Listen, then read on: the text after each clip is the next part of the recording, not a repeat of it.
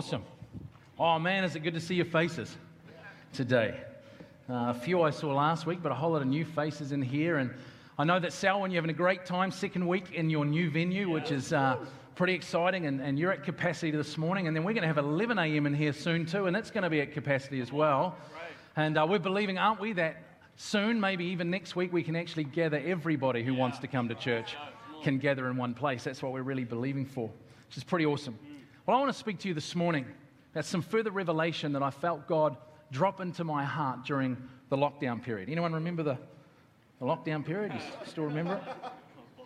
I recognized early on in the lockdown period that actually isolation is the breeding ground or the place for revelation.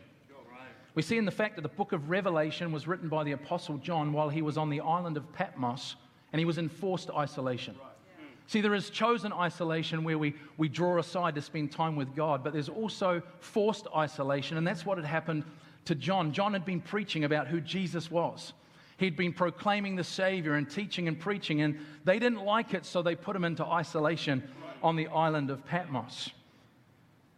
In isolation, for him, was not his choice but it was opposed upon him. But you know, the awesome thing about it is that God did not waste John's isolation because Jesus appears to John and he says, Write down everything you see. And that's why we have the book in the Bible called Revelation. We're not created for isolation. It's not God's plan for us to be dislocated or isolated from community and from people. In fact, that's the enemy's plan. When somebody wants to live a life where they want to worship God and testify to who He is, be a witness and make a difference wherever they go. The enemy loves to isolate and dislocate those kinds of people. And that's what had happened to John. But God doesn't waste John's isolation, He gives him the book of Revelation. And if He didn't waste John's isolation, guess what? I don't reckon He's going to waste our isolation either. So I want to encourage you. You may not have done this yet, but I, I encourage you to sit and spend some time and reflect on your time of lockdown, reflect on your time of isolation and ask the question what have I learned during this time? What have you discovered about yourself? What have you discovered about your desires or your behaviors? I'm not just talking about negative behaviors. Maybe you've discovered that you are more resilient than you ever realized that you were. Maybe you've discovered a greater truth about how God's created you and how He's wired you and who you are. If you'll take the time to reflect on your time of isolation, you'll more likely discover that God has possibly revealed more to you than you realized. Maybe He's revealed to you that life has been too much about the temporary things that bring temporary comfort. Perhaps you were more stressed or pressured before lockdown than you realized, and when you went into isolation, you realized you'd been running on the red line. May have discovered how much some, some have discovered actually how much they were spending, right? Like, I couldn't spend during lockdown, so I realized how much I was spending before lockdown. Some have made savings even thanks to lockdown because we realized we couldn't live or spend to excess. Maybe you've rediscovered the importance of God's word and personal, personal worship and time in prayer. This year, we've been talking about what it is to live lives with Jesus at the center. And last week, David spoke on the importance of fixing our eyes on Jesus so we don't spin around, lose our balance, and lose control, getting dizzy. That we have never been this way before. And when we're walking in unfamiliar territory, we must keep our eyes fixed on God. Would anyone say they've walked through some unfamiliar territory in the last three months? That would be true for everyone. And the answer to it, when it's unfamiliar, is to fix our eyes on God. But you see, we're not only called to fix our eyes on God for our sake, we're actually called to help others to also fix their eyes on Jesus. And that's why I love the gathered church. That's why I believe God puts us in community of faith, spur one another on, but to help not only would I see Jesus and have him at the center, but together we would see Christ and center our lives on him. I recognized a couple of things about myself during lockdown. I recognized I'm a pretty driven person. I want to get, anyone else? I want to get on with things. And lockdown does not suit me in any way, shape, or form. Have I got any brothers and sisters at all who understand what I mean? Some of you are totally wide for lockdown. You're disappointed it's over. But for me, that is not the case. I want to get on with the vision. I want to get on with building what God has put in our hearts to build. I don't want to be restricted. I don't want to be held back.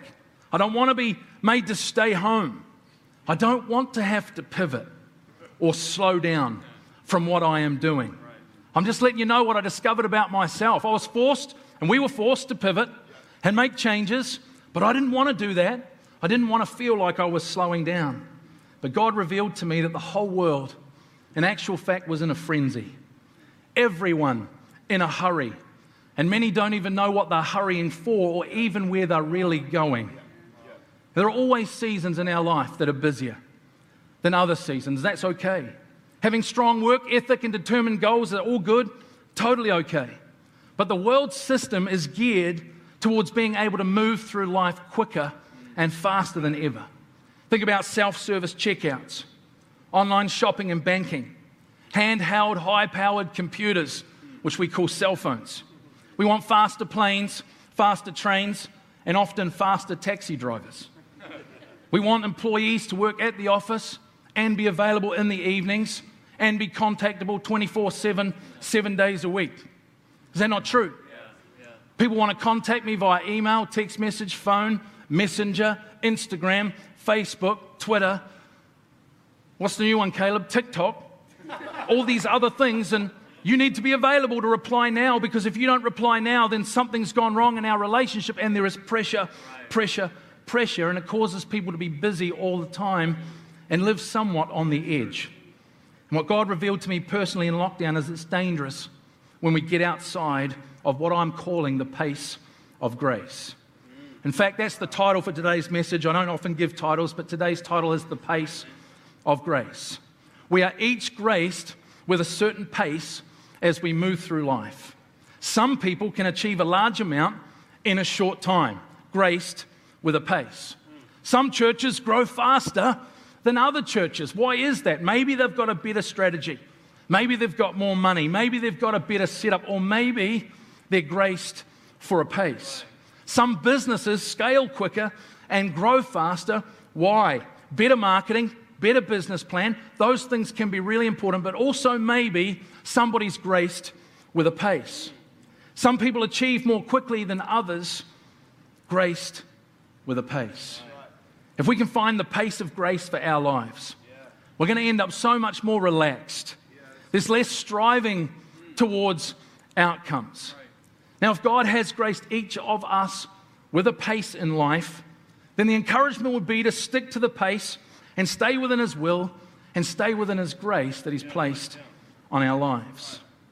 I've learned a few things in my life, and I've learned that the right thing at the wrong time can actually be a curse and not a blessing.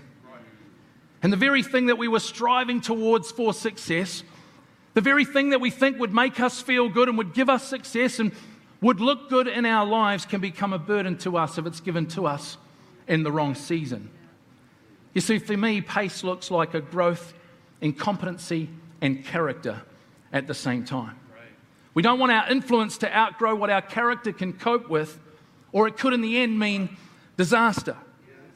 or our company to grow so fast, giving us personal success, but our marriage wasn't ready and our family wasn't able to cope. See, we're graced for a pace. Faster does not always equal more fruitful. Psalm 37 23 says, The Lord directs the steps of the godly, He delights in every detail of their lives. So, to stay in our pace of grace, we need to stay in step with God and allow Him to direct our every step. If God's directing my steps, then He's also directing the pace of my steps. If the order of a righteous person or the footsteps of a righteous person are ordered by the Lord, they're ordered by Him at a pace.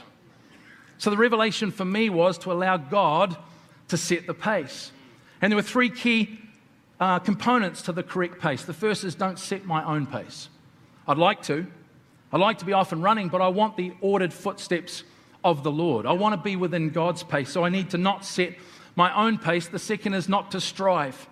In fact, if I'm striving, I'm likely outside of the grace that God has put on my life. And the third key is that I consult God.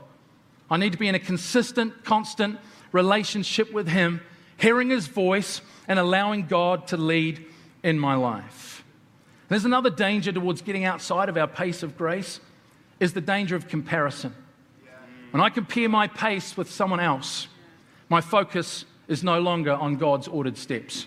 Like, why is that church growing faster than ours? How come that pastor has more than we have? How come that business seems more successful than mine? And in the end, if I'm comparing, I end up striving because I believe those are the things that equal success.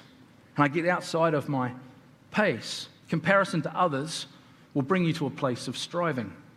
The promise is that if we will stay in step with God's plan and His plan for our lives, God will continue to grace us for all He has planned for our future.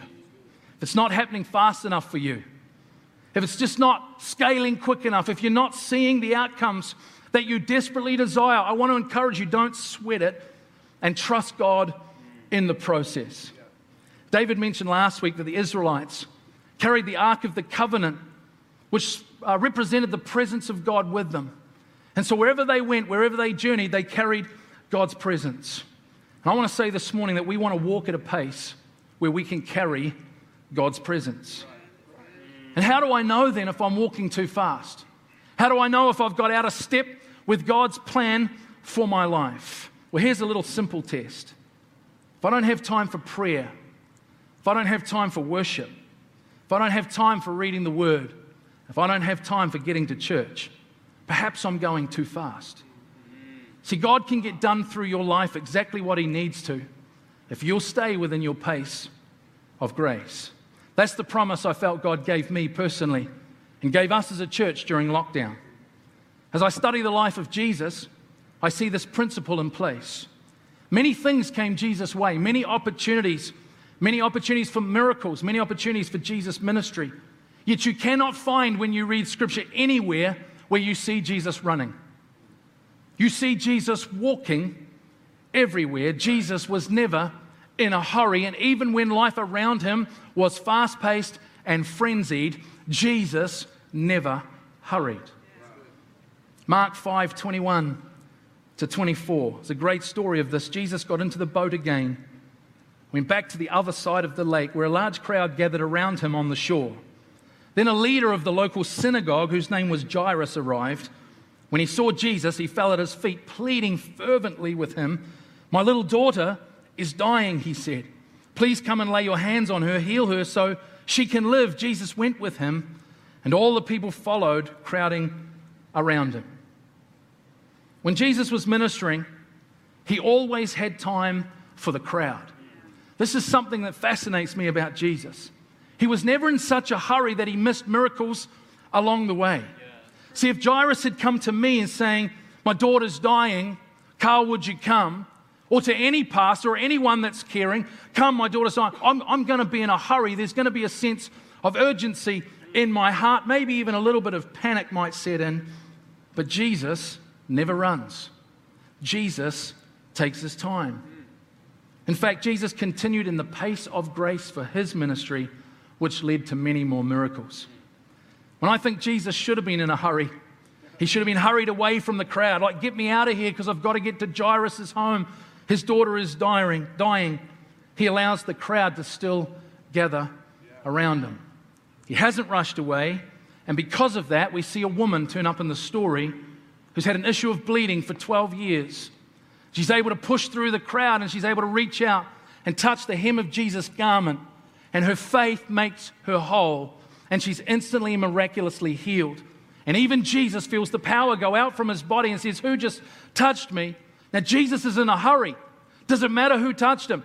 Many people had touched him. He's in a crowd, they're pressing around him, but Jesus is able to be interrupted. Right. He wants to give the woman the truth. Your faith has made you well, your faith has healed you. Jesus never got out of step with his pace of grace. Jesus, in the midst of his day and even in the midst of pressure, was able to be interrupted. And because of that, miracles could take place. Jesus, Jesus eventually makes it to Jairus' home, and his daughter has died, but Jesus raises the little girl back to life. Pretty cool story, and I don't have time to go into all of it this morning. But if we can see our Lord stay in his pace of grace, and still accomplish everything God the Father wanted, then the same is true for you and me. It may not be when or where or how we want it, but it will be ordered by the Lord, and that's the key. In three years of public ministry, Jesus accomplished everything God had set out for him and everything that had been prophesied about uh, without ever running or ever being frenzied. I felt God speak to me about not striving. Carl, stop striving. Stop rushing. Allow me to be in control of the timing and the pace of your life. It's not just true for church leaders, it's true for every one of us. Whether you're in business, whether you're a stay at home parent, whatever your role is, you're a sports coach, whatever it is, we want to stay in the pace of grace and allow God to order our footsteps. So, Carl, don't get caught in striving and rushing for the next big thing, because I like the next big thing, just saying. But it's about God's pace and timing. The principle is true across all areas of our life. In business, the pace of scale is important. The right amount of risk at just the right time. Purchasing a home, the right timing for financial stretch and commitment is hugely important. The pace principle is important in so many aspects of our everyday lives, and it's true to say that God is interested in every part of your life. And His grace is available for those who include Him in their plans. Let me read Psalm 37 23 to you again. The Lord directs the steps of the godly, He delights in every detail of their lives. When I get outside of the pace that God has graced me for, I get stressed. I don't know about you. I get frustrated. I get anxious. I get disappointed. That's how I know I'm beginning to get outside of the pace of grace in my life. But when I understand that it's God who is in control, it's Him who's leading us towards kingdom outcomes, I'll continue to trust Him and be at peace. If I keep Him at the center of my life, if I involve Him in every detail of my life, I'm much more at peace. It doesn't matter if it happens today, tomorrow, or next year, I'm at peace because I realize God is the one who's ordering my footsteps. I've actually learned this principle during lockdown, when it came to our community centre that we purchased together as a church, we stepped out in faith. We've bought a building. We've got a section here on Suva Street, and we want to place that building on there. And it was all go. We had all the plans in place to see that thing finished, and then COVID 19 came along. We, we had to put that building on hold. And in truth, I was praying, God, that building needs to get finished. It must get finished right this minute. You ever talk to God like that? I was reminding God how many ministries get released if we can just finish that building. How much it will help our community. It's kind of like my prayers are convincing God of why He needs to do it right now. I remember feeling disappointed that we had to put it on hold until God, God showed me this pace of grace principle. His pace and His timing, not my pace, not my timing. And when I relax in that, the peace of God comes because God will take responsibility for the finished outcome. And when God takes responsibility, God also gets the glory. He also showed me that He has been the one determining the plan and the step for Life Church. We realized if we hadn't stepped out, planted our Selwyn campus, if we hadn't have done that to, just come up towards two years ago, we hadn't bought all the gear that we bought, we never would have been able to do online services to the level that we were able to do them during lockdown because we'd purchased that extra gear. If we didn't step out in faith and put an assistantship program on in the church, we would not have had the people or the skills to excel during the lockdown period. If we hadn't employed Adrian Dennison as a tech specialist, we would have really struggled to put online services together. You see, God's picture is so much bigger than ours, His planning so much more precise than ours, His detail work and scale work so much more successful than ours. He gave us the resource and the people for the exact right timing when we would absolutely need them. His pace, His timing may feel slow, to us, but it is perfect for us and it's able to achieve for us far more than we could have ever asked, imagined, or even dreamed of. Yeah. And you know, there are times in your life where you may wonder why it's not happening quick enough, why things aren't going the way you want them to right now. And I want to flip the script on that and say, possibly that's the grace of God, not giving you the opportunity right now, not opening the door right now, not allowing it to happen right now because He knows that you're not quite ready or the people in your world are not quite ready for that opportunity to come your way. Maybe the pace you're at that you feel is slow is actually the grace of God on your life. as the worship team comes back. For us, we see a campus plant a lot of the time in isolation. We see a staffing appointment in isolation. We see the launching of a training program for the next generation in isolation. But God's plan and His timing threads them all together to see the kingdom of God continue to advance and the people of God be blessed.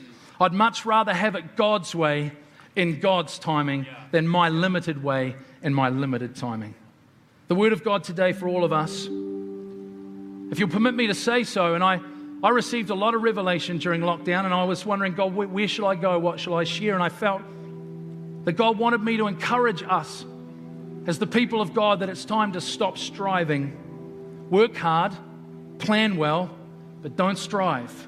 God has the whole thing figured out.